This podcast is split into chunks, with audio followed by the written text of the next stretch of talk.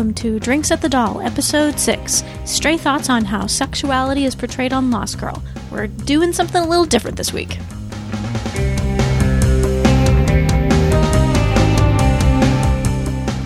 You're listening to Drinks at the Doll, a podcast waystation for Lost Girl fans. I'm your host, my name is Stephanie, and like I said, we're doing something a little bit different this week because, unfortunately, Annie and I were not able to get one of our longer episodes like we have been releasing. We weren't able to get one of those recorded for this week, and we didn't want to leave you empty-handed. So what I thought I would do is I am going to give you a little snippet of conversation that was edited out of episode four, I believe.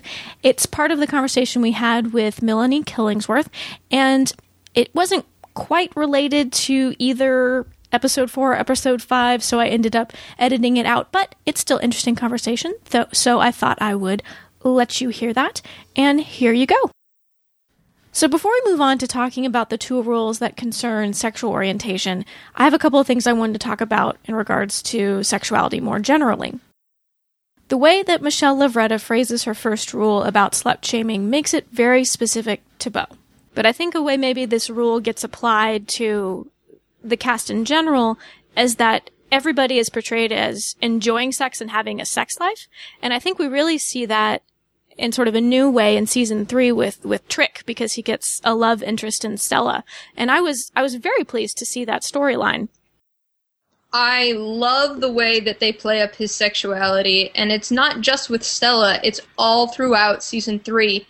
I believe when when Kenzi goes to him to get the key for the, the special sex room, I and he pulls out this case full of keys, that we're supposed to intimate from that that he at some point had the keys to all of the sex places.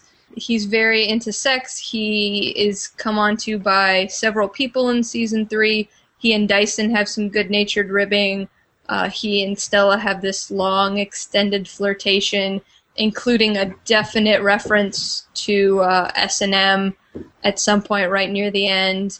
Uh, just kind of a sly little wink nod. And I really like the fact that we do see his wife, his past wife also as well, at some point, and I love the fact that the show just doesn't even acknowledge that someone with Trick's societal difference would have any sort of problem being capable of a romantic attachment to somebody who society would consider to be normal.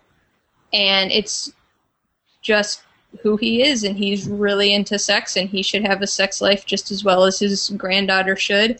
So even though he's well, old, both in terms of fae age and in terms of, like, societally old, he is quite capable of having romantic interests. So I, I really love the way that they, they play that up all the way through the season. And I like how when we've seen Trick kiss his his love interest, both his wife and Stella, they're these really passionate kisses. They're not these sort of sweet peck on a cheek or, you know, just a little peck on the lips. They're passionate kisses. And I think that's, that's great, showing that people, you know, over the age of thirty-five can have sex lives and it's, it's not gross. It, you know, we don't, we're not making fun of this. Cause I think that often, if it's not sort of portrayed in a really sweet way, it's often gets portrayed in like a funny way. Like, oh, you know, they're sixty and they're having sex. Isn't that funny? It's like, no, it's not funny. There are plenty of sixty year olds in the world having sex and enjoying it. Yeah, absolutely.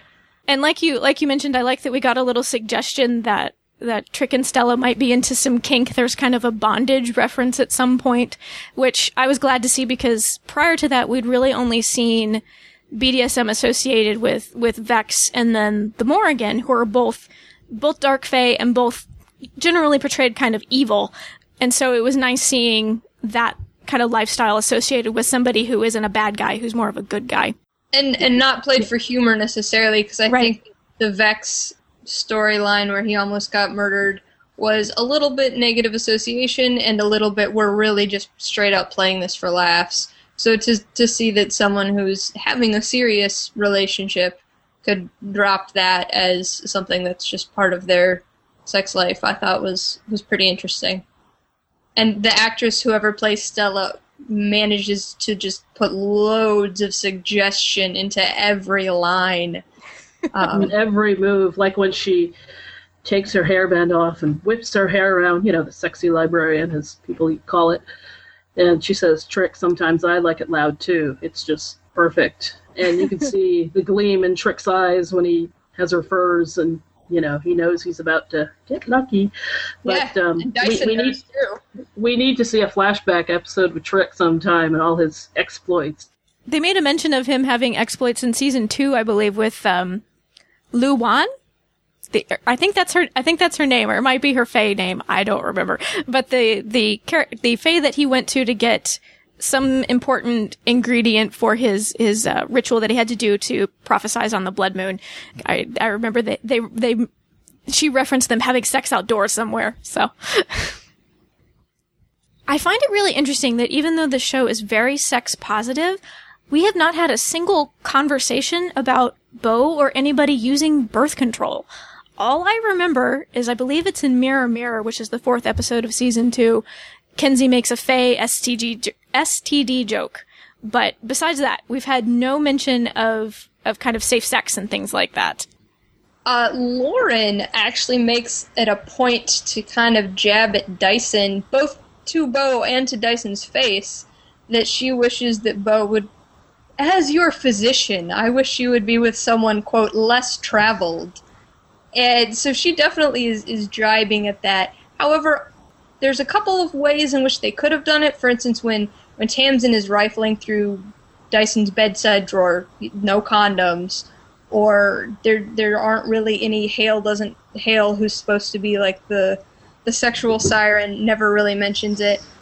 I really, really, really, though, want there to be a throwaway line about how if Bo catches an S T D, she can heal herself from the S T D by having more sex. Because I, I just... Hopefully that time with a condom, though. I, right? I I think that that, that would be awesome slash hilarious. It's a win-win for her. But, um, no, they're really, other than other than Kenzi's joke and Lauren's jibe, they just kind of don't talk about it. So. Well, I don't know if that'd be something that's kind of throwaway in this world. They just don't want to talk about it because they feel they have so many other issues to talk about. But, yeah, it would be pretty funny to bring it up. But who knows? We don't know everything about fae anatomy. Maybe they get lucky and they don't get S T Ds. We don't know. and, and from from no, we all wish.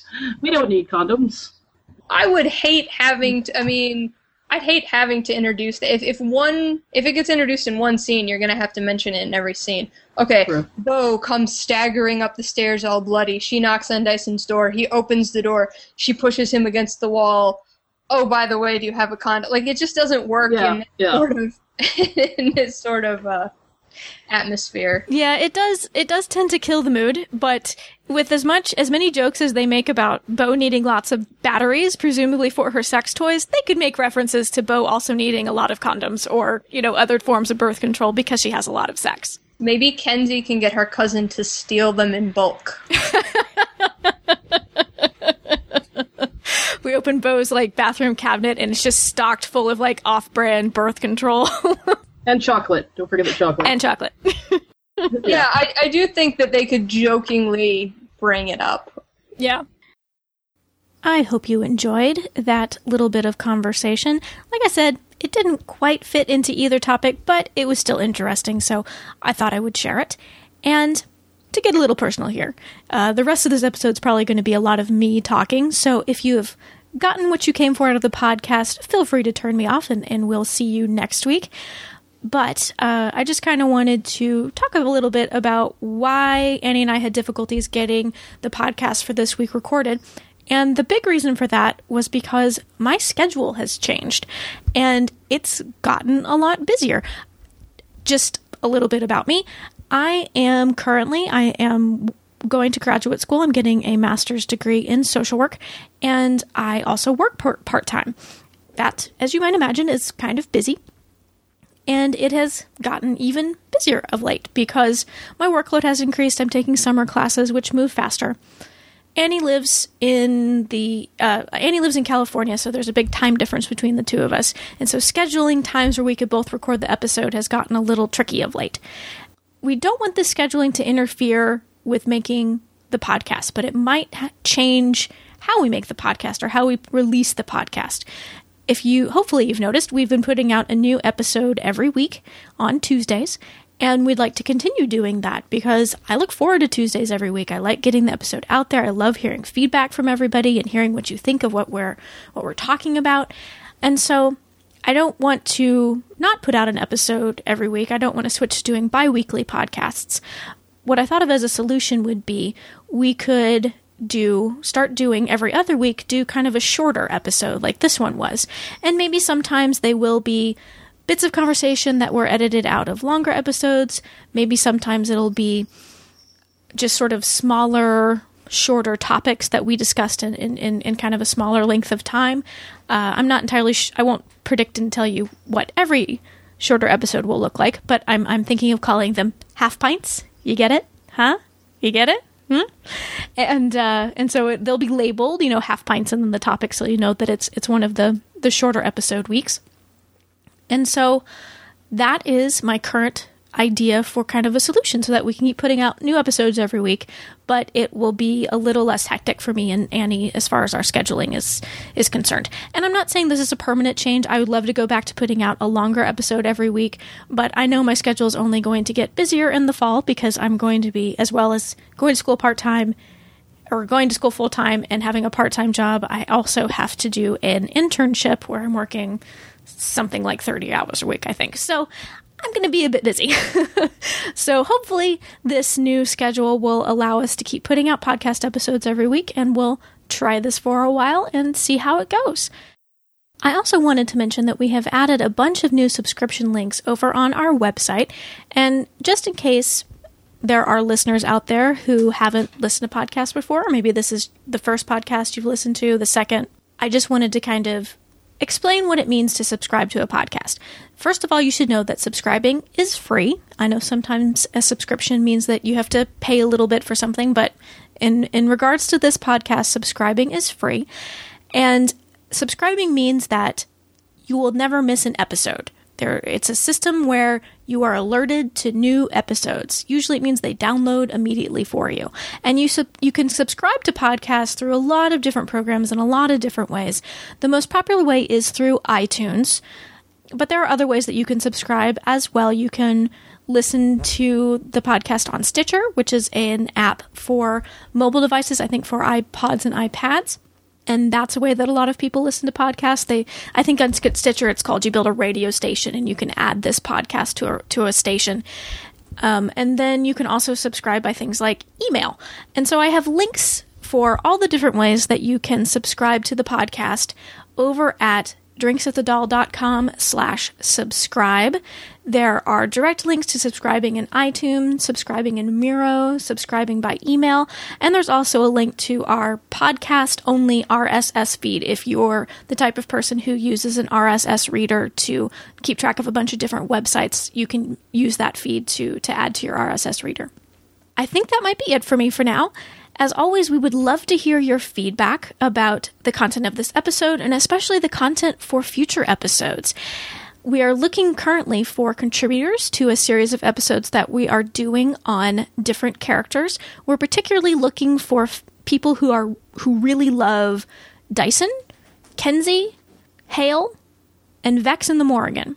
If you are a fan of any of those characters, we would love to have you on the show, love to have you talk about that character, what you find interesting about that character, where you want to see that character go in future seasons. And I have a description of how you can uh, contact us about being a contributor over on the website. I will put a link to that information in the show notes for this episode. They'll be at drinks at the doll dot com. They'll be in the show notes for episode six. But if you're not interested in being a contributor, that's great too. We would love to hear from you. You can email us directly at feedback at drinksatthedoll.com, or you can send us a voice message by clicking on the send a voice message link at the end of the show notes. And you can send those voice messages straight from your computer as well as through your iPhone or your iPad. It's really easy. You have to keep your message kind of short. It has to be under a minute and a half, but it's very easy to do. And then you can also call using a regular telephone or a cell phone, those fancy, fancy cell phones. You can call us and leave us a message on our voicemail line. That is at nine seven two, five one four, seven two two three. Again, My name is Stephanie. Thank you so much for listening, and we'll see you next week. Cheers.